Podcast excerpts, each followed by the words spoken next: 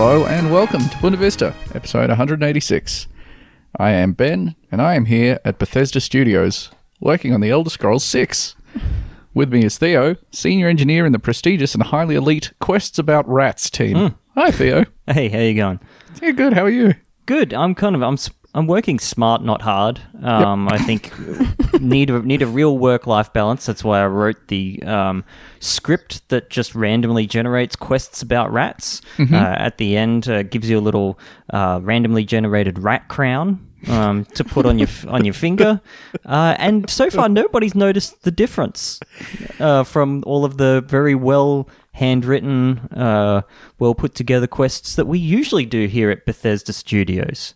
In the Quests About Rats team, yeah, yeah. yeah. And by the way, if you're if you're like, just just an open kind of question to you guys, if there's any sort of like beloved games franchise that we could pick up and then just totally uh, ignore the narrative themes, the kind of tonal themes, change the gameplay, change the whole way that it's set out, um, just let me know, because um, really big into rats and rat fucking here at Bethesda Studio. So, well, I was thinking maybe um, if Bethesda bought the System Shock franchise and then made oh, that'd uh, be good, yeah, and sort of just made like a System Shock, but it's now uh, a randomly generated um, space station, uh, and occasionally.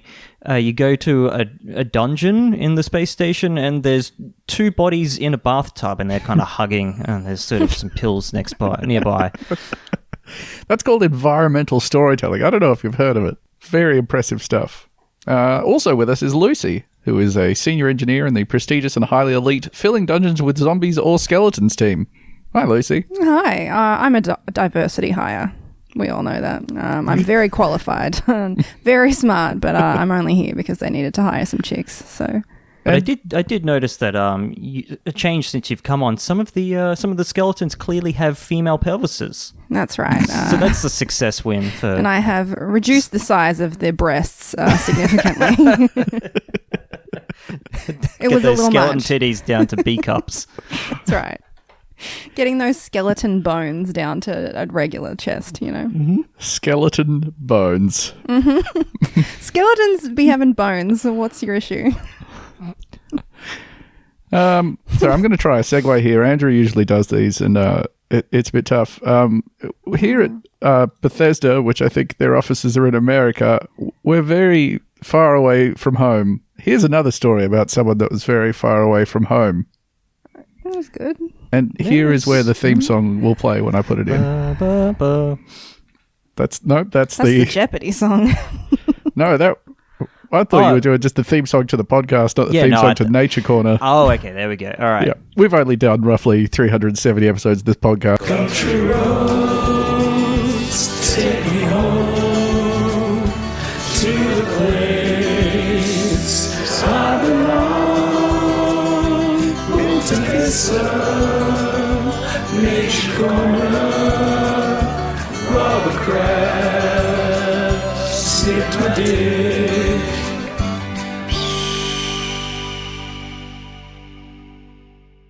Andrew's not here. We're all very confused. We're doing a B L T episode. The most delicious the of most all the episodes. Delicious people, that's right. Episodes, people don't get excited about a B L T anymore. Like, I mean, I'm not saying they don't get excited about these episodes. I mean, like the sandwich. Yeah, and sort of old hat at this point. People are crazy about a B L T. I think it's a nice sandwich. It's a good oh, sandwich. It's, it's okay. It's fine. We'll have one for lunch as a treat. There are better sandwiches out there to be had. There are better sandwiches out there. Uh, should we turn this into an episode where we list all the kinds of sandwiches? That we, wait, no, have we already done that before? We were I just, think we've already... Probably. We listed off all the named God, sandwiches. People listen to this show. Sandwiches. That was a good time. Anyway, this is from K F S M T V in Fort Smith, Arkansas. six hundred mile reunion. Cat from Houston area reunited with owners after being found in northwest Arkansas. Carl, comma, the cat, comma. Not uh-huh. Carl the Cat as a title, interestingly enough, was reunited with his owner, Jason Ludlam, from Bay City, Texas, on Monday after being missing for four years. Oh. He had been hanging out in a neighborhood in Springdale, Arkansas, nearly six hundred miles away for the past year. Along with other residents in Springdale, Justin Brown has been caring for Carl, all while hoping his owner would claim him. Recently, Brown's family took Carl to Lyons Veterinary Clinic in Tontytown, to see if he was microchipped, and sure enough, he what was. What the fuck? Four years later, someone's like, "Ah, uh, we'll well, get around to it." Does he have a microchip? Fucking hell. When um, the, I I think I've spoken about this on the podcast before, but uh, the the dog that I found on like the highway in Tensleep, Wyoming, uh, I took to the local vet to be like, "Hey, um, I found this dog. Do you, do you think we could try and find its owner?" And then, like, after being there for half an hour, I was like, "Oh, so she, did you like check if he was microchipped?" And the lady was like, "Oh, that's a good idea. I think we've got one of those things." I was like, maybe Americans aren't. They don't have brains. As function. Yeah, sorry, they don't have brains. Four years. They were it's just weird. Like, it's weird in Australia that like we have this system where vets are just expected to be good and decent. Mm. And I don't know whether you can expect that in, in America, whether they spent that one half hour with the dog out back just tapping its bones to see how much marrow are in them. Oh, so good marrow here. We're going to keep our suppliers happy for another week. Did you check the microchip thing? Ah, oh, yeah. Oh, yeah, of course. It's, Fuck. He's oh, under me. We haven't plugged it in. Uh, it's probably out of charge, you know. Like, in Australia, like, it's always wild to me that you kind of just take a cat to the vet that you find because it's hassling your chickens. And they're like, "Oh, yeah, yeah, we know this cat." And then they just, mi- like, scan the microchip, get the mobile phone number, and call the person. And then... Th- but, like, at no point does someone wait four years. Yeah, you just kind of to check. do it. Isn't that kind of odd, though, that, it? like, there aren't a lot of other professions where you would expect that sort of... They are essentially doing a public service, right, by doing that sort of thing where yeah, it's, it's just of, kind of... You find a random dog on the street, you're like, "Well, I'll take that to a vet," obviously. That's not part of their job. No. They're not getting paid for that. Maybe in America no other profession, it costs ten thousand dollars to ask if the cat's microchips. True. Yeah, it might well be. Yeah. Maybe she didn't tell me that it cost ten thousand dollars because she realised I was from out of the country and it was like a faux pas to yeah. ask that. Embarrassing. Oh, God. She was laughing about it with all her other mm-hmm. veterinary friends later on. Uh, the clinic in Tontytown, contact, there's no way that's right, contacted Jason Ludlam to tell the news. He was pleasantly surprised to learn that Carl was still out there being taken care oh, of. Carl. Oh, I remember Carl. It's such yeah. a oh, yeah. mild way of putting that. Oh, that's a bit nice, isn't it? That's it's been nice. four years.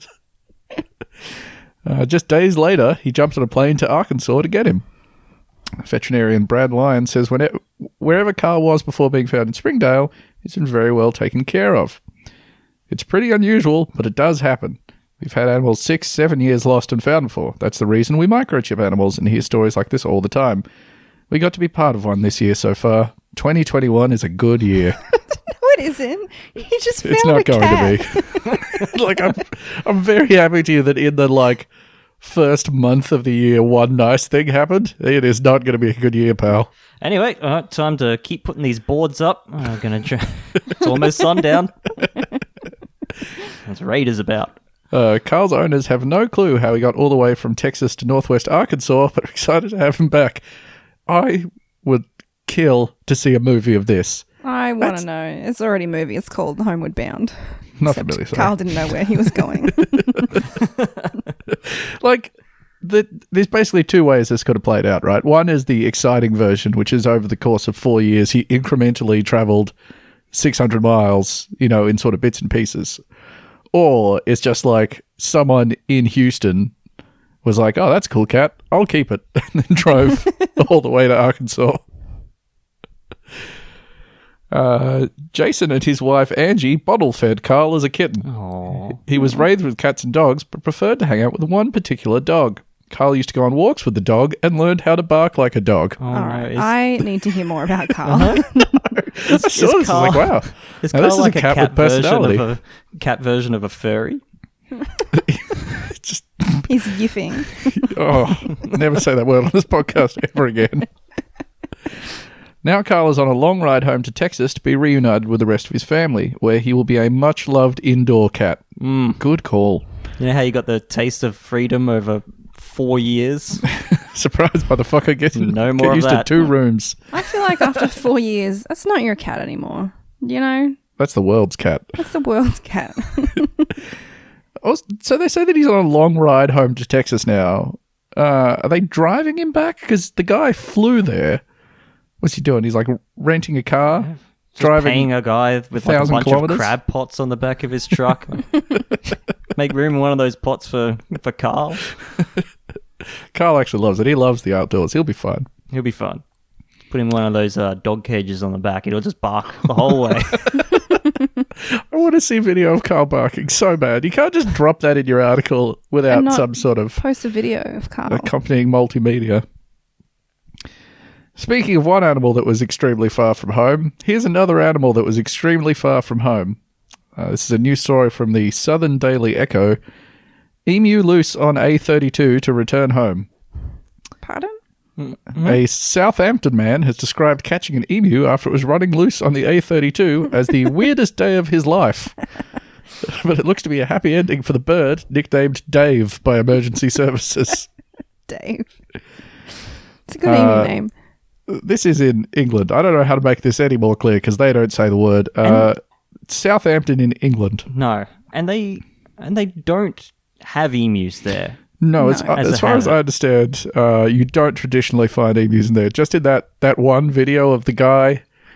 We've all seen the video, right?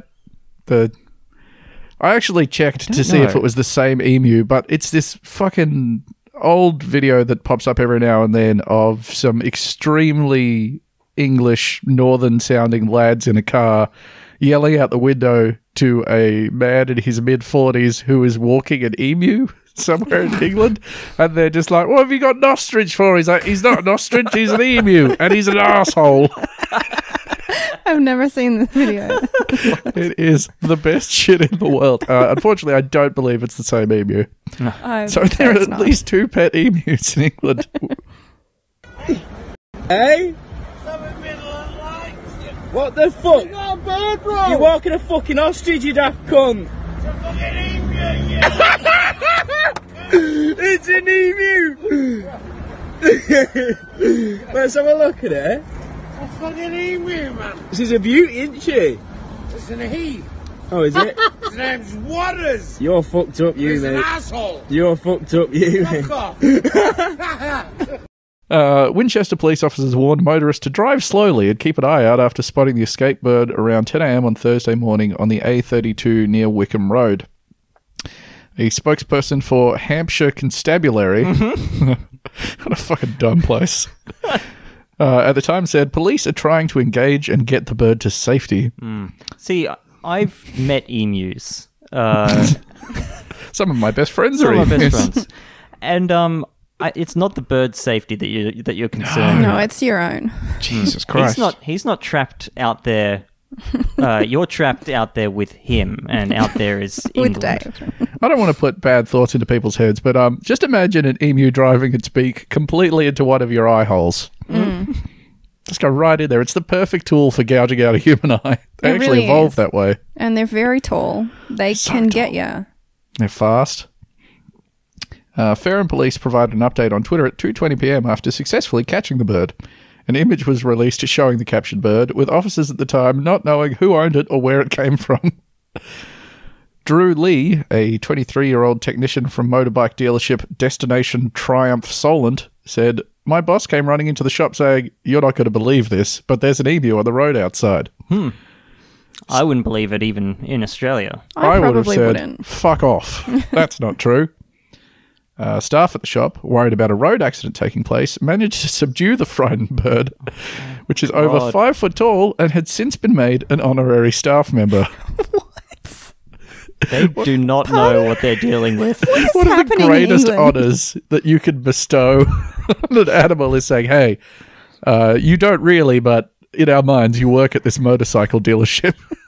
Putting a little name tag on him. Just trying to write Dave somewhere on its neck. Just running around and knocking shit over. Trying to teach it how to take apart a motorcycle engine. It's just... God, why why are people trying to subdue an emu? Okay, I'm...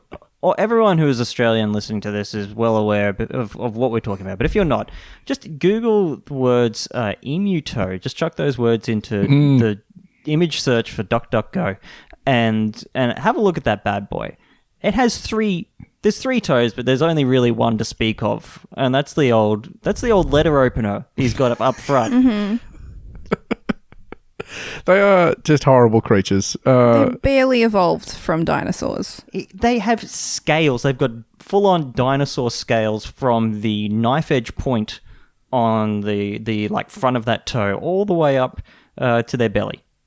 Just, just very like barely barely birds at this stage. There are there was an emu at uh, Bundaberg's famous free zoo. Uh, that's in the middle of town when I when I was living there, and uh, I was terrified of it, and I was separated from it by a fence, and I would just every time I saw it, I would be absolutely convinced it was going to find a way to kill me. I still think it might. They're it's horrible beasts.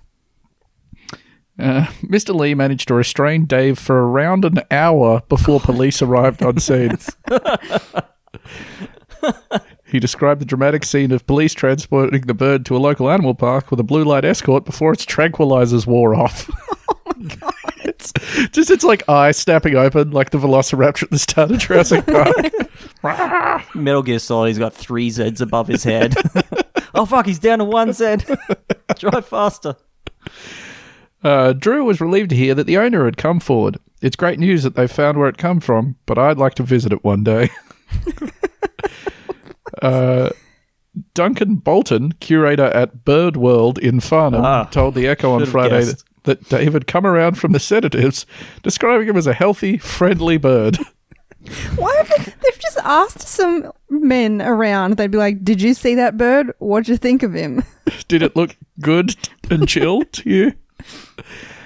He said the owner had since got in touch after seeing media coverage of the bird and police in a flap. So that bird has safely made its way home. How would you but restrain to, an emu? To Bird World at Farnham? Well, I don't think he lives there. I think this is just a guy they reached out to for oh, comment at Bird World. The guy at I think Bird this World. Is yeah, this is a privately owned emu, I believe, which uh, is nuts. This guy's just got like kicking around in his something? backyard. I don't know. It's very strange. I'm just I'm checking out what they've got at Bird World in Farnham. That sounds really good.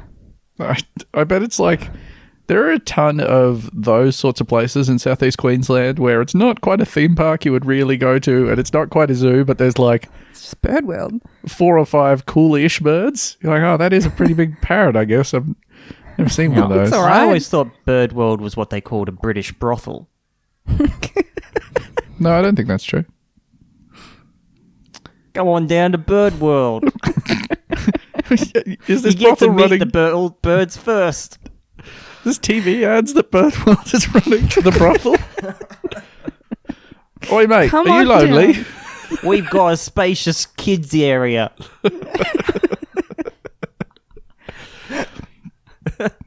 So, um, I don't know if you guys remember uh, an episode we did recently. We talked about um, the the cow that took six months to catch. The uh, the cow that was at large for six months because they cow. just they couldn't get the loose cow into the trailer because they weren't trying very hard by all accounts. Uh, I, I saw a story pop up where I was like, oh, it's another headline about that same cow. Uh, it's not. This is another headline about a different cow. This is from news agency U P I. Uh, Beefalo on the loose for six months resurfaces after snowstorm.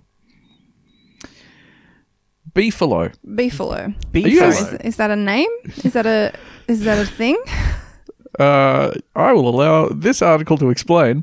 Police in Connecticut said a beefalo, a hybrid of a cow and a bison, that escaped from a trailer outside a slaughterhouse six months ago has been spotted in the area and appears to be doing well despite winter storms.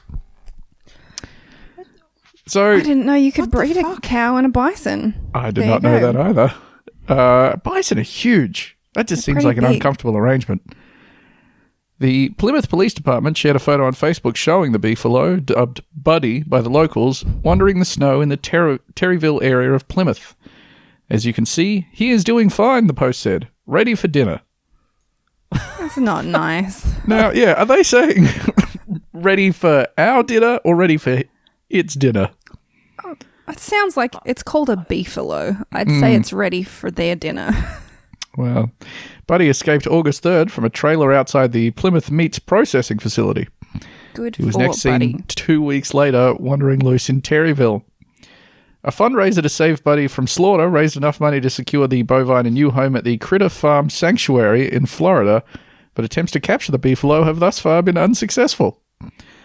Police shared video in September showing Buddy approaching a trap, but ultimately leaving without being ensnared. Good boy. Good Buddy, for him. Buddy belongs to himself now. He's emancipated. Just let a fucking beefalo be. I uh, I really like this story because I saw it and I thought, oh, wow, what a coincidence. It's another cow that was at loose for six months before being captured. Uh, no, this is a cow that's been at loose for six months and the story is that they managed to get a photo of it. It's still loose. I just don't understand what's happening here. This is I've, now multiple times where they've been like, yep, we've spotted it, we've seen it, we know where it is, there's no way we can contain this animal. Well, I've just it. put I've just put a photo of a beefalo in the in the chat there. Um I Oh no. How how boy. do you catch that? That is that is Okja. That is Okja. Uh, a- but the part where Okja is wilding out. Yeah. That thing is stacked. Um, sorry, I know this is an audio format, so feel free to Google beefalo in DuckDuckGo images. Uh, check and out that muscly son of a bitch. Look at the size of that lad. I thought that would be hairier. Yeah, is that what no, all beefalo look like? Yeah, well, they some of them got hairless. hair. It Very depends, smooth. but um, but I think if you imagine a cow and then just take the uh, character selector uh, slider for shoulders, mm-hmm. and you want to put that all the way up, just joke levels of shoulders. Oh, there are some handsome beefalo out there. They're a nice looking, nice looking animal. We're a pro beefalo podcast. Oh, oh, okay. They can be hairy. They can be very hairy. Hmm. There are a lot of variants of this. Uh, of beefalo. Well, not a lot. I'm seeing four: uh, domesticated cattle, beefalo, catalo, and American buffalo is the spectrum you can run of buffalo-ness. Uh, weird. Weird creatures. Anyway, good luck to Buddy. I wish you all the best out there. He deserves his freedom. He does. Like, if they can survive out there and nothing bad is happening to them, let him go. Good on him. Let yeah. him live. Uh, there's also a different cow currently on the loose. I didn't include this story because uh, I was like, well, it's basically the same thing again. Um, sanctuary offers home to steer that escaped slaughter in Rhode Island. The owner of a New Jersey sanctuary said a steer that escaped from a Rhode Island slaughterhouse will be given a new permanent home if rescuers can find it. Mike Schurer, head of nonprofit Skylands Rescue in New Jersey, said he struck a deal with the Connecticut owner of the escaped steer to have the bovine donated to the sanctuary at no cost. The steer escaped from outside the Rhode Island beef and veal slaughterhouse in Johnston last week and has been on the loose ever since. The steer was spotted several times on the day of the escape but hasn't seen it, been seen in several days. Rescuers say they are currently searching for the animal in the Woonasquatucket River Basin area. Stura said the steer could survive on the loose for months if it finds an adequate food source. He said the animal would not be bothered by the icy temperatures. What is going on? What is happening? I mean, good on him. Like, we're obviously on the side of the, the cows escaping the slaughterhouses. Hmm. Mm-hmm. Uh, good lord. But they're really, shit together. They're really, like, jumping off that conveyor belt right at the very end there. Like, they know what's going on. They're screaming, mm. freedom, in freedom. Cowese. I think it's time for a cow uprising, much like the film Chicken Run, mm. you know? Yep. Or the song Cows with Guns. No. Yes, sure. No. No. It is America. Much like in the film Okja, mm-hmm. with all of the, the creatures, the big pig hippopotamus things. That's right. I got to say, Bird World at Farnham looks pretty good. Tell us, what have they got? They've got a lot of birds there, you know? There's got okay. Terry, Terry like Pratchett Owl Parliament. Oh, all right. Yeah. Um, Did he the, like sp- sponsor a wing of Bird no, World? No, it's just the Terry Pratchett Owl Parliament pays tribute to one of the world's most charismatic authors and creator of the Discworld universe. I think you usually sponsor two wings and a body. Anyways. And what else do they have at Bird World? They've got a lot of birds. They have a flamingo sanctuary that looks like shit and like flamingos shouldn't live in it. The best picture they could get was like, it's a grey sky. These poor flamingos in there. It's God, sunny it's been in years. Imagine how fucking depressed you'd be being a flamingo in England. That's just the saddest miserable. thing I can imagine. They should not have flamingos there. Uh, they also have a rabbit and a pig. Wow. So they're liars. They're more fucking than liars at Bird World. Welcome to Bird World. Come look at this pig. Come see the flightless birds. Uh, I'm, I'm going to keep up the um, nature quarter theme here. I've got another charming, wonderful, uh, delightful, definitely no ba- bad parts animal story for you here. Mm-hmm. Um, this is from News Channel five in Nashville. Eight-year-old Border Collie named Lulu inherits five million dollars in owner's will. It's the story of a truly pampered pet, Lulu, an eight-year-old Border Collie. Oh. Mm-hmm. She was That's loved by... That's a good by- age and a good breed to have eight million... How much? Uh, five, five million Five million dollars. Yeah. That's uh, a dog that would actually know how to spend that money. Wouldn't waste it all on treats straight away or things of that nature. Uh, she was loved by her human, and when he died, his last will and testament made Lulu a very wealthy pooch. Typically, Lulu plays a watchdog outside of her Nashville home. But the truth is, she can now afford to hire her own security. Lulu works the front door not because she has to, but because she wants to. Yes, she's a good girl, said Martha Burton, Lulu's caretaker now. The two have been together for years, as the eighty-eight-year-old Burton kept Lulu for her friend, the dog's owner, Bill Dorris. He was always on the road, and Dorris wanted Lulu well cared for when he was gone. Well, he always left the dog for me to take care of, said Burton. Then, late last year, the eighty-four-year-old Dorris, an unmarried, successful businessman, died. His will named Lulu and left her money enough to pay for more kibble than any dog could possibly imagine. Oh, yes, he loved that dog, said Burton. Exactly how much did Dorris leave? The will reads, five million dollars will be transferred to a trust to be formed upon my death for the care of my Border Collie, Lulu. I don't really know what to think about it, to tell you the truth. He just really loved the dog, Burton said. The will specifies the trust is to provide for all the needs of Lulu. The dog will remain in possession of Martha Burton. So, is mm-hmm. is, just, is it just her money now? Well, so, they do actually go into a little more detail here. Um, uh... The estate is currently in probate. It's not exactly clear how much it's worth, but friends of Dorris say he had vast real estate holdings and investments. Burton doesn't know anything at all about that. What she does know is that Lulu is happy and loved. There are no plans to buy a solid dog, go- solid gold dog bowl or diamond-encrusted collar. The will states that Burton will simply be reimbursed for reasonable monthly expenses. Uh, she knows there's no way they could ever spend five million dollars, but Burton says with a smile, well, I'd like to try. The trust will be handled by a conservator who will approve and reimburse Burton for expenses to care for Lulu.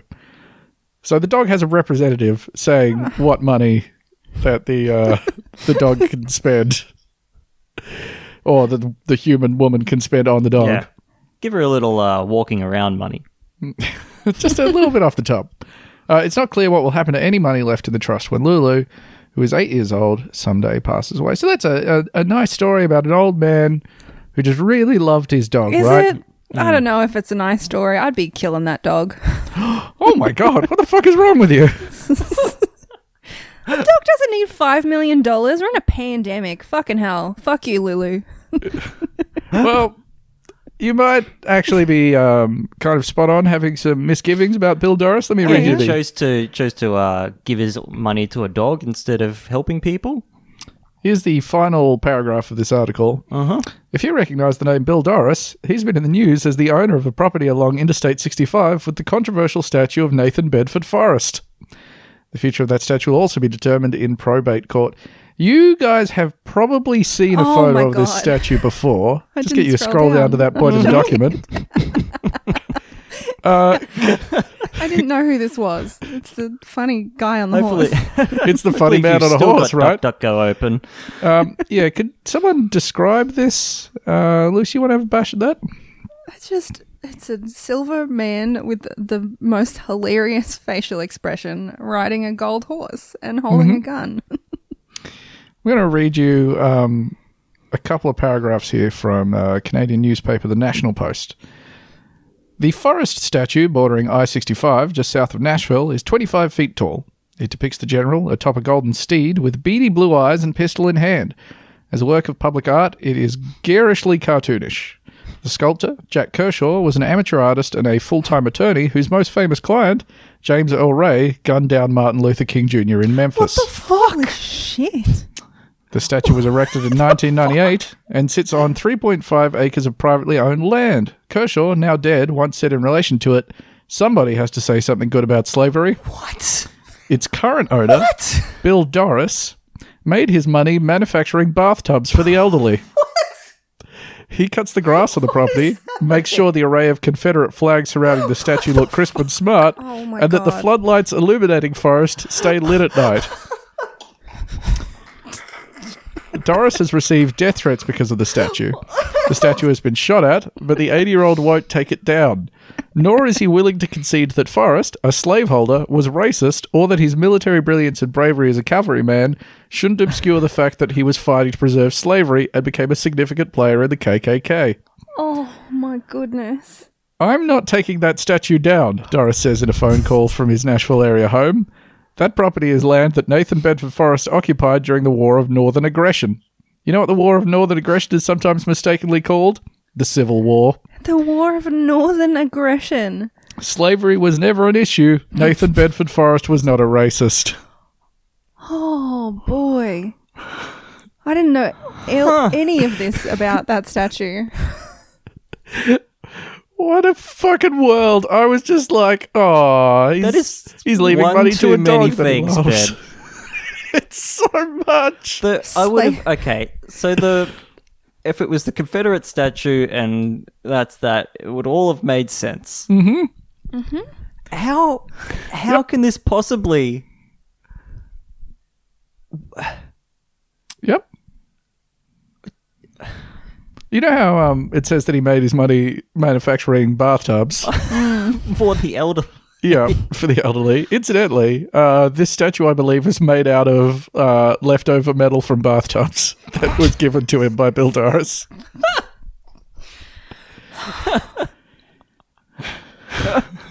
It's just, it's the worst looking statue in the world. Like, if it you have not so DuckDuckGo images d- this image at this point, please do. Uh, just I sixty-five Forrest statue should get you there. Holy fuck. I, for one, think the statue rules, but I have a hard time uh, separating the art from the artist. Yeah, mm. I mean, it objectively rules the way that it looks, but... um, It's extremely it's stupid. I did not realise that it was twenty-five feet tall. twenty-five what? feet tall? It's twenty-five feet tall. It's really big. Oh it's enormous. Oh, fuck me. Just, I just love the idea that he's got to, like, illuminate it at night with the Confederate flags all around. Oh, you've absolutely got to see it. Fuck me. So, so this, for, for stupidity, and I think this is unintentional stupidity, this reminds me of uh, an incredible statue that we just happened upon when we were, like, just completely blindly... Uh, walking the streets of Prague. Um, I wish I could work out how to copy an image on, on Google Images, but I think the t- technology doesn't exist yet. One second. We'll have to edit around this because I don't I'll have definitely Discord edit in. this out. Yeah, for sure. Thank you. Mm, yeah. Uh, yep. You noting that down in your time in your time journal? Yeah. Time journal. Oh, fuck. It's not even uploading. Who cares? Let's All right. move on. Cool. Good story. Yep. Uh, it's a dude uh, on a upside-down horse. Oh, I love that statue. I've got oh, a picture of it in my phone somewhere. It's good. I like it. I, too, have been to Praga. Is that how that they say it? Mm, yep. That's, yep. Never been to Europe. Not interested. Oh, you've never been to Budapest? I've never been to Budapest, no. Theo, have you been to Budapest? No, I haven't been to, to Budapest, except when being uh, transported there through the magic of music uh, with the uh, late nineteen nineties, early two thousands, uh, Pain of Salvation, prog metal epic. Um, fuck, I can't even remember. Remedy Lane, there you go. I saw Pain of Salvation open for Dream Theatre. Of course you did. Of course you did. And it was the literally the worst concert of my entire life. Yes. Yes. A friend of mine had a spare ticket and was like, hey, do you want to come see Dream Theatre? And I said, oh, fuck it, why not? I drove down from the sunny coast to Brisbane to see Pain of Salvation and Dream Theatre, and it was the fucking worst. It was the most boring shit I've ever had to sit through in my entire life. I love how Dream Theater do that thing where they're like, all right, enough fucking around. Here's a catchy riff. Just kidding, we're doing it for four seconds. Now we're off into noodling again. Now, yeah, now it's time for the uh, for the keyboard solo. This one's a little ragtime piece. Oh, Shut the God, fuck up. So stop, fucking stop bad. doing that. You had a good riff going. Just yeah. play the riff. Speaking of professionals not doing the job they're supposed to do, Here's a story from the Associated Press. Wisconsin biologist charged with lying about caviar scheme. So far, so good. uh, sent in to us by biologist of the show. No, uh, marine biologist of the show, Jesse. Thank you so much. I, I don't know what you know about terrestrial animals. Uh, prosecutors charged the Wisconsin Department of Natural Resources top sturgeon expert Thursday with obstructing an investigation into allegations that his employees have been funneling the valuable fish's eggs to a network of caviar processors under the guise of a scientific study. Wonderful. Now, that's so one perfect. Sentence. No um, notes. Yeah. How good would it be to be recognized as the top sturgeon expert in your department? It would be good, but it's a long way to fall. Yeah, it is. I'm sure there's hundreds of rungs in the sturgeon expertise ladder in the Wisconsin Department of Natural Resources. Uh, Ryan Koenigs faces one count of obstructing a conservation warden, which is a misdemeanor punishable by up to nine months in jail and ten thousand dollars in fines. Online court records did not list an attorney for him. Good sign. Uh, D N R spokeswoman Sarah Hoy said Koenigs was placed on administrative leave Thursday, but declined further comment. He could be the first of many to be charged in what investigators allege was a wide-ranging scheme involving multiple D N R employees and caviar processors. Wow, sturgeon, this is a big caviar scheme. I, I'm going to say this is probably my first uh, sort of wildlife department caviar scheme that I've ever heard of. Yeah, probably Didn't same. Even- But, I mean, it's probably rampant, I bet. Uh, sturgeon are bony fish that can grow as large as twelve feet long. Too big. That is uh, too big for a fish. And their eggs are highly coveted as caviar. Wisconsin, which prides itself on outdoor traditions such as hunting and fishing, holds a sturgeon spearing season every February on the Lake Winnebago system near Oshkosh, about ninety miles northwest of Milwaukee. This year's season is set to begin on Saturday. According to the criminal complaint, Koenigs was, has served as the D N R's top sturgeon biologist since twenty twelve and is the lead coordinator for the department's spearing season, which is held every February on the Lake Winnebago system. He oversees the roughly sixty D N R workers who staff registration stations during the season. That's a lot. That's a lot of people going out there and spearing sturgeon. That sounds so fun. The D N R and the U S Fish and Wildlife Service began a joint investigation in twenty seventeen into allegations that D N R workers had been illegally selling or trading sturgeon caviar in violation of state and federal law. So good. Just imagine, like, some plucky investigator going to his boss and being like, they're selling it as caviar. We got him. The investigation culminated in January twenty twenty and uncovered multiple people who were illegally selling, purchasing, bartering, or trading sturgeon eggs, the complaint states. Fucking hell. Bartering with sturgeon eggs. So good. You're like going into a bar in town and being like, oh, just a round of beers, thanks. Here's um, just sliding it's, some sturgeon eggs across the table. Seven million eggs. Filthy caviar across the bar. Uh, will this be enough? Keep the change. He leaves two million sturgeon eggs on the counter and he takes one off every time the service is bad. Whole town's running on sturgeon economy. Investigators interviewed Koenigs in January twenty twenty. He told them that D N R registration workers collect eggs as part of a fertility study. If a spearer wants the eggs back, the workers won't collect them or they will return them after they've been studied, Koenigs said. Investigators asked him why workers at a registration station were putting eggs in a cooler marked for a caviar processor. It's just a big esky that says for caviar. For crime. This is the fishbowl version of just like putting all of your money in a big bag with triple X written on it, like big dollar signs. God damn. Koenig said he didn't know the processor, that staff shouldn't be taking custody of eggs, and that he didn't know the processor kept a cooler at the station. He said he had never called the processor. When the investigators showed him phone records confirming that Koenigs had in fact done so in May twenty eighteen, he said he didn't know what he and the processor discussed, but that he was sure it wasn't sturgeon eggs. No, Can't I was, remember, but it wasn't about the sturgeon eggs. Yeah, I was talking to the sturgeon egg processing facility about something completely different. Something Probably else. The football. Did you catch the game? Oh boy, get a lawyer, sir. Yeah, please don't represent please. yourself. This is not going to go well. Uh, he insisted he didn't know that any D N R workers were collecting eggs and giving them to members of the public who weren't involved in department research. He added, however, that if Aspira asks for eggs to be taken to a processor as part of the research, D N R workers will D N R workers will do so, and that processors sometimes thank D N R staffers with jars of caviar. uh-huh. It's a gift. It's just a it's gift. It's a caviar. gift. Investigators interviewed Kendall Kamke, a D N R fishery supervisor, the same day. He said he was guilty of taking eggs to a processor here and there, and the processors would give him jars of caviar in return. One processor gave him moonshine, he said. It's one of those classic sturgeon eggs for moonshine corruption scenarios. What? Why is this all on the bar? Like, this is something that must happen just continually. They have an entire barter system set up for it, like the fucking John Wick coins, but yeah. way grosser. You've got this one horrible sticky ass egg. Oh. Everything is one jar of caviar. That's. Investigators also uncovered official D N R logs showing that caviar was going to a processor, according to the complaint.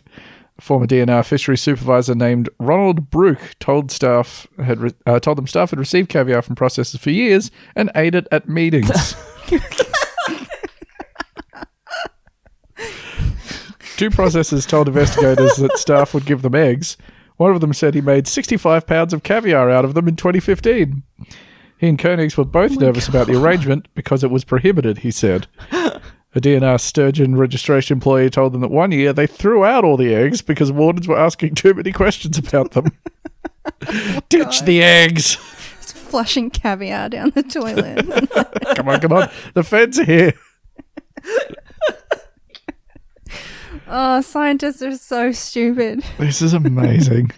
uh, investigators searched Koenig's home in June and seized his D N R-issued phone. They discovered it had been erased in April, four months after they interviewed him, and reset without the department's permission. Just erasing all his caviar texts.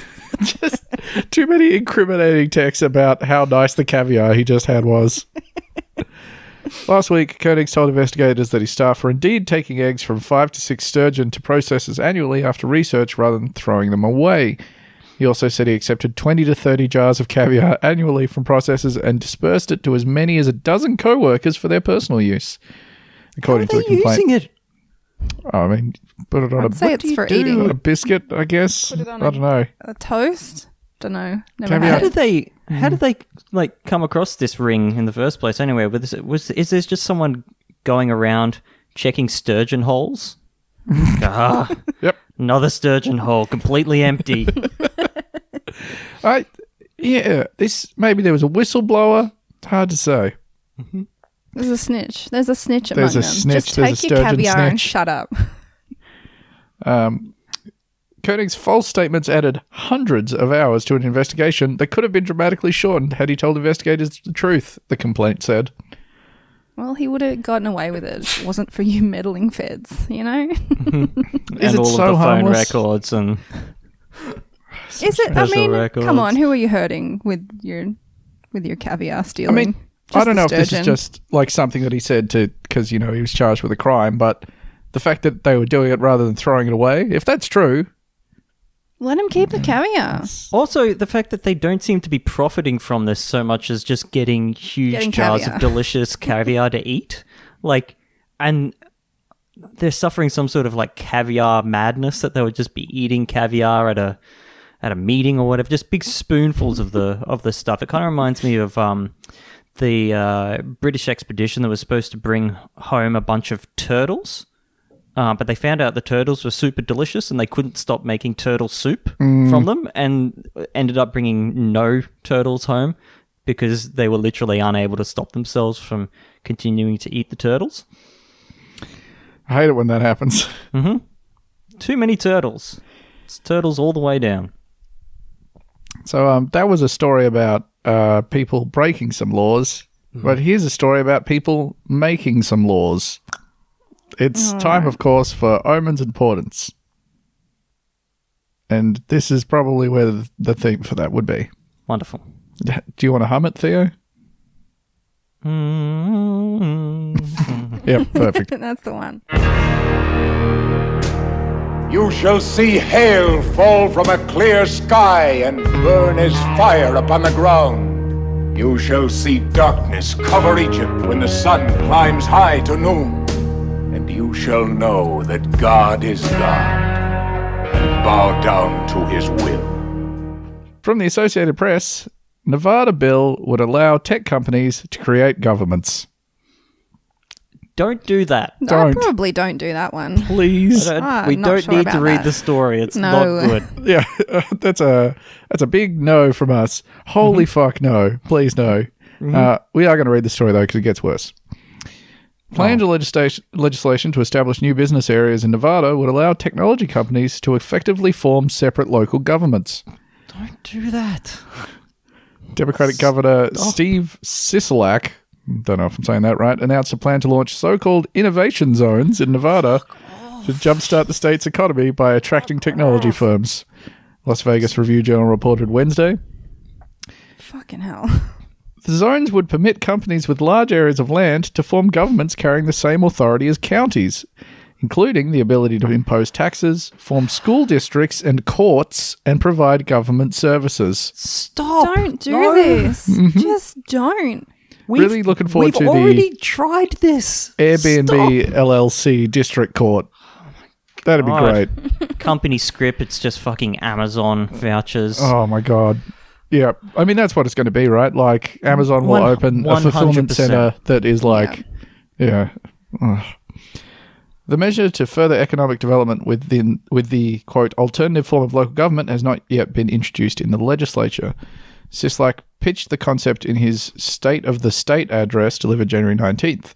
The plan would bring in new businesses at the forefront of, quote, groundbreaking technologies without the use of tax abatements or other publicly funded incentive packages that previously helped Nevada attract companies like Tesla. What so they're saying, of- no tax incentives, but we will let you make your own laws. And what kind of fucking groundbreaking technologies? Like, this is one hundred percent just going to be ending up like them building a whole bunch of server farms for Bitcoin. Yeah. And then uh, making sure that the people who live there don't have any form of currency they can use anywhere else outside of the server farm county. Mm. Now, this is fun coin, and it can be spent anywhere within our county. Wink. Sisolak named Blockchains L L C there as a company oh, that had committed to me. developing a smart city in an area east of Reno after the legislation was passed. You nailed it. You got that one for you. This is a made-up sentence. Blockchains L L C smart city. Yep. Like, if you had written this into, say, Cyberpunk twenty seventy-seven, people would have been like, shut the fuck up. We're all That's dead. We all died in we all died at nine eleven. All of us. None of this is real. We are experiencing brain death mm-hmm. in a tank somewhere. And mm-hmm. at least we can be kind of just a little bit um, satisfied in the fact that nothing in this city will work. If you have to, like, if you press a button on the pedestrian crossing, which I, I think is very generous of me to imagine that there will be pedestrian crossings in mm-hmm. such a place, yeah. uh, and then a signal gets sent and a coal mine has to burn four tons of C O, of, like, of coal, producing, you know, C O two and all this sort of stuff to decide whether or not um, the traffic lights should change. Um, it, but it's a it's a decentralized, trustless system, so it's got that going for it. Just imagine being like, whatever services you had to, you know, your local fucking D M V or whatever, and them just being like, oh, no, it looks like you're trying to go on your break at work. You don't have enough time. Go back to work. Like, this is just going to be fucking...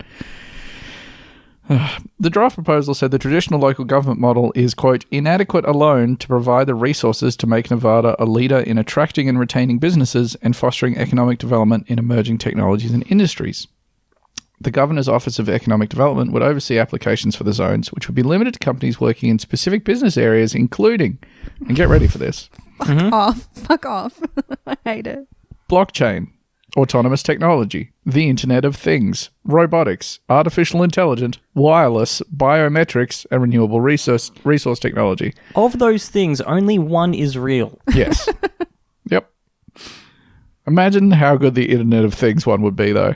Welcome to Internet of Thingsville. Nothing works and it never will. Uh, zone requirements would include applicants owning at least seventy-eight square miles of undeveloped, uninhabited land within a single county but separate from any city, town, or tax increment area. Companies would have had at least two hundred fifty million dollars in plans to invest an additional one billion dollars in their zones over ten years. The zones would initially operate with the oversight of their location counties, but would eventually take over county duties and become independent governmental bodies. This is hell that yep. we're in. The zones would have three-member supervisor boards with the same power as county commissioners. The businesses would maintain significant control over board membership. That's what Governors- you want. It seems... This is fucking insane, this is right? Fucking batshit crazy. It's so on the nose. It's just... Like, who wants this? Who likes this? Is it libertarians? It must be, surely. Like, I love re- like opening the book Neuromancer and reading it and then putting it down and going, well, that all seemed good. That sounds good yeah. to me. Well, this was quite cool. Aesthetically very pleasing. So, therefore, uh, it must make life nice.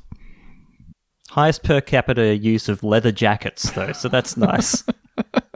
With like one arm cut off. Well, look, that sounds very grim. And it looks like the future is going to be particularly shit. But uh, in some good news... We might not be traveling forwards in time.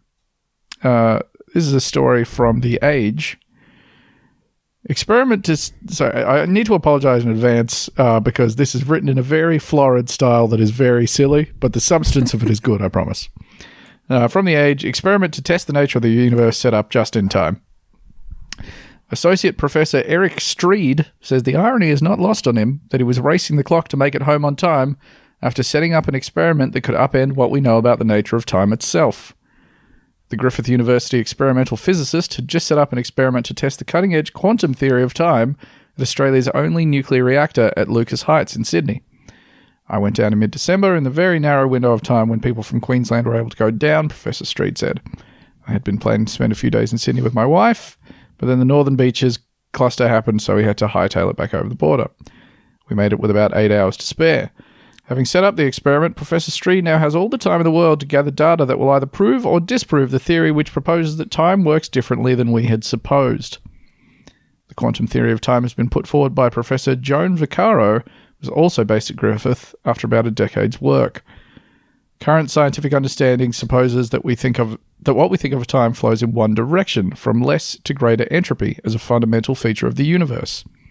Professor Vaccaro's theory suggests that time can instead move in either direction, and we only observe it moving in one direction.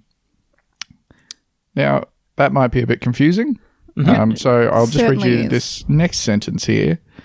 She likens it to the wind blowing the leaves on a tree. You can see the leaves moving, but you don't assume they cause the wind to blow through them. Pardon? Mm-hmm. I'm going to... She likens it to the wind blowing the leaves on a tree. You can see the leaves moving, but you don't assume they cause the wind to blow through them. Uh-huh. Yeah, so I think that clears it up. Uh, if correct, the theory would be revolutionary because it would change our understanding of some fundamental laws of the universe, in particular, the conservation of mass. The theory is backed up with extensive equations. Fantastic. Mm-hmm. But it needs to be tested, which is where Professor Streed comes in. I'm, uh-huh. I'm unclear on what the theory is. The practical side of the theory is that if you have an area with a large amount of neutrinos, like that generated by a nuclear reactor, that time could move differently, he said. The sun is a good source of neutrinos, but you can't turn it on or, and or sorry, on or off, so a nuclear reactor is our fallback option. Not with that attitude. The clocks have been provided by the National Measurement Institute and include a range of atomic clocks that give accurate measurements over different time frames. If dis- discrepancies can be found between the passage of time at different points around the reactor, it will suggest the neutrinos are causing a dilation effect. That would indicate the theory is correct, Professor Streed said, although there would still be work to do. If the effect is occurring at the reactor level, we would need to validate it at other nuclear reactors and then look for the effect in other places, like planetary orbital data. Over the course of the twentieth century, there's been several experiments done where the scientists got results that made them scratch their heads, but there weren't good explanations for why they turned out the way they did. This experiment is right on the edge of what's possible, and it's a testament to the organisations and the university to take that big swing. Now, Theo, can you please explain this to us? Okay, so my the thing about experiments experiments with neutrinos are is that they they sound like the coolest shit ever, and you can do exactly nothing with any of it. They have to usually set shit up in like a cave underground uh, because neutrinos are, are very, very flighty little little fellas, kind of like a kind of like little Theos flying through the air. Uh, and just like little Theos, um, they have very little agency and they can't change a thing. Mm-hmm. So very, very difficult to get good results out of them. Um, so I think he's saying that when you've got a lot of neutrinos, that uh, yeah. little bits of time can do different things than just travel straight forwards. But oh, mm-hmm. it's yeah. Um, I don't. I don't think that anything's ever going to come of this. What's this, uh, what's this about breaking uh, conservation of mass? That sounds bad. Well, sure. It, it sounds bad. Yeah. Uh, and it would be bad, I guess. Uh, but if anything ever came of it, which it won't. Like like everything else, measuring neutrinos passing through stuff, um, it's it's always like, well, we found uh, very, very s- tiny, slight perturbations of the universe uh, that we can't use for anything, and the only way we can see it is because uh, neutrinos move very slightly differently Um, at two stations four hundred kilometers away from each other. So that's fun. I bet. Because they set it up as like being able to time travel. Yeah. Uh, and we're all just getting older and closer to death. I'm not. That's true. I bet it would be useful for quantum computers somehow. Oh, yeah. Yep. That could thing that be, I've been told be the, the has thing been that like exists right around the corner for the last two decades. Mm-hmm. What's going on with that? I love getting questions about quantum computers, the things that are right around the corner for the last two decades. Yeah. Um, from like very... It's the same thing. It falls in the same um, same bucket as blockchain, where someone in like uh, senior management will go, hey, we should uh, throw out all of our technology and just run it on quantum computers. That's uh, a great I hear idea. That's going to be, uh, you know, I don't really know anything about, but that's where you guys come in. The boffins, the eggheads, to make it happen. I hear those computers are going to be zippy as hell. Zippy as hell. Um, and they're just right around the corner. Yeah, they're right so around the corner. So enjoy that. I know we're going to look very foolish when this episode comes out and you're listening to it on your little handheld quantum computer. Actually, it will look like huge assholes that know nothing about anything. You know, we did that uh, the story about the brain implants flashing lights into oh, people's brains. Oh, we did look like huge assholes yeah. that know nothing about anything. That's right. Where, and that's the only time that this has happened. Oh, were we the, wrong about that? Well, I mean, the, all of us read that story and were like, wait, this guy's improving the designs of them? Like, they already exist? That's the craziest shit I've ever heard. And then, like... Three people in the Discord were like, "Oh yeah, my mum has one of those." What the yeah, fuck? It, it, yeah, yeah, yeah. They so so a bunch of people got in, in contact with us to say, uh, "Yeah, I've got a relative with this. Um, they've got um reasonably advanced um Parkinson's, I oh. believe." So well, now and we look like assholes, don't we? Well, we we do. Um, we already did, and now it's got it's getting worse. Mm-hmm. And and yeah, they just um. Oh, like when they're having a, a bad time, they, they bring up their phone, um, they press a couple of buttons, they set it to the cool setting, and come good for a bit, and and drastically like improve their quality of life. So check out getting brain implants. That's fucking wild. Like, I mean, I'm not. If a, you're not feeling great, I'm not a particularly widely read person. I don't pretend to be up with the latest and greatest in technological developments, but I just, how did this happen? And I didn't hear about it at all. And we, no one told us. No one Nobody. was like standing on a street corner being like, "Oi, mister, we've invented brain implants." Get the guys on the a current affair out there. Like, uh, you know, we're talking to people on the street that have brain implants and they say it drastically improves their life. Like, it's just nothing. Yeah. Weird. And I, I feel like a, a lot of it is because it's hard to start, it, it's hard to um, pick out in the media the stories that actually describe real and functional improvements that, that people true. are actually performing versus people running neutrinos through a bunch of detectors and finding that they're, you know, twenty nanoseconds later than they expected it to be or something like that. Yeah, I think there's a real problem with science writing where, and I mean, this is true of like most digital journalism that, you know, everyone's just trying to get as much traffic as they possibly can. So these stories, particularly from like science journalists that are writing up from press releases from universities, will try and find the like spiciest possible angle on something, which means inflating things that are not super significant discoveries into making them sound as exciting as possible. So you get flooded with all these stories where things sound fucking incredible, but you're kind of like, oh, I mean, that's not really a thing, right? Like, you're probably not going to see that for a while. And then what happens is that we read a story about uh, mice with brain implants, and we go, tish pshaw, that's that ain't useful full for shit. And then uh, someone tells us, we are always going tish pshaw, this is saving my mum's life, and I'm like, ah, fuck. Uh, and don't take this as an uh, open opportunity to correct us. We hate being corrected, and we never want to find we out. We hate it. Please don't tell us. Well, that's probably all we've got time for this week. Uh, thanks very much for joining us. It is still freemium February, uh, so it bonus episodes are free for this month. Initially, we did this because, uh, well, last year we did it because of COVID nineteen. Uh, and COVID nineteen is done, as far as I understand it. It's finished, so don't ever have to think about it again. Uh, mm-hmm. So now we're just doing it um, because we can, and it's fun. And if you like the bonus episodes, Uh, oh. you can get those on Patreon outside of February. I forgot that we did a free month at the start of the pandemic, and that was that was a long time ago. I think we did it for like two or three months, and then and stopped we're doing still, it. We're like still it, here. Yeah, yeah. Uh, and before we go, um, yeah. should we just uh, close out with a little, little dispatch from Andrew, who's building a fence currently. Mm. Um, He's fencing. We all agreed to podcast, and then he woke, woke up and went, I'm building a fence. Yeah, I just kind of thought when he said, uh, we'll do it early before we'll I start building a he fence. Would speci- he'd specify a time. He, yeah, he'd maybe say what time he wanted say, to start. Hey, yeah, kind of running out of time this morning. Yeah. If you want to do it in the next hour yeah. or so, you know. You need and that's why communication started. Is so important. It's so important. Anyway, yeah. we haven't worked that out yet. No. Um, but there is a text message here from uh, from Andrew, whose kids went to the zoo with Eleanor. Um, Evelyn copped the first injury, stuck her hand in a hole at the monkey enclosure, and got shocked by the fence. Oh, no. So, oh, I hate to they see shouldn't. It.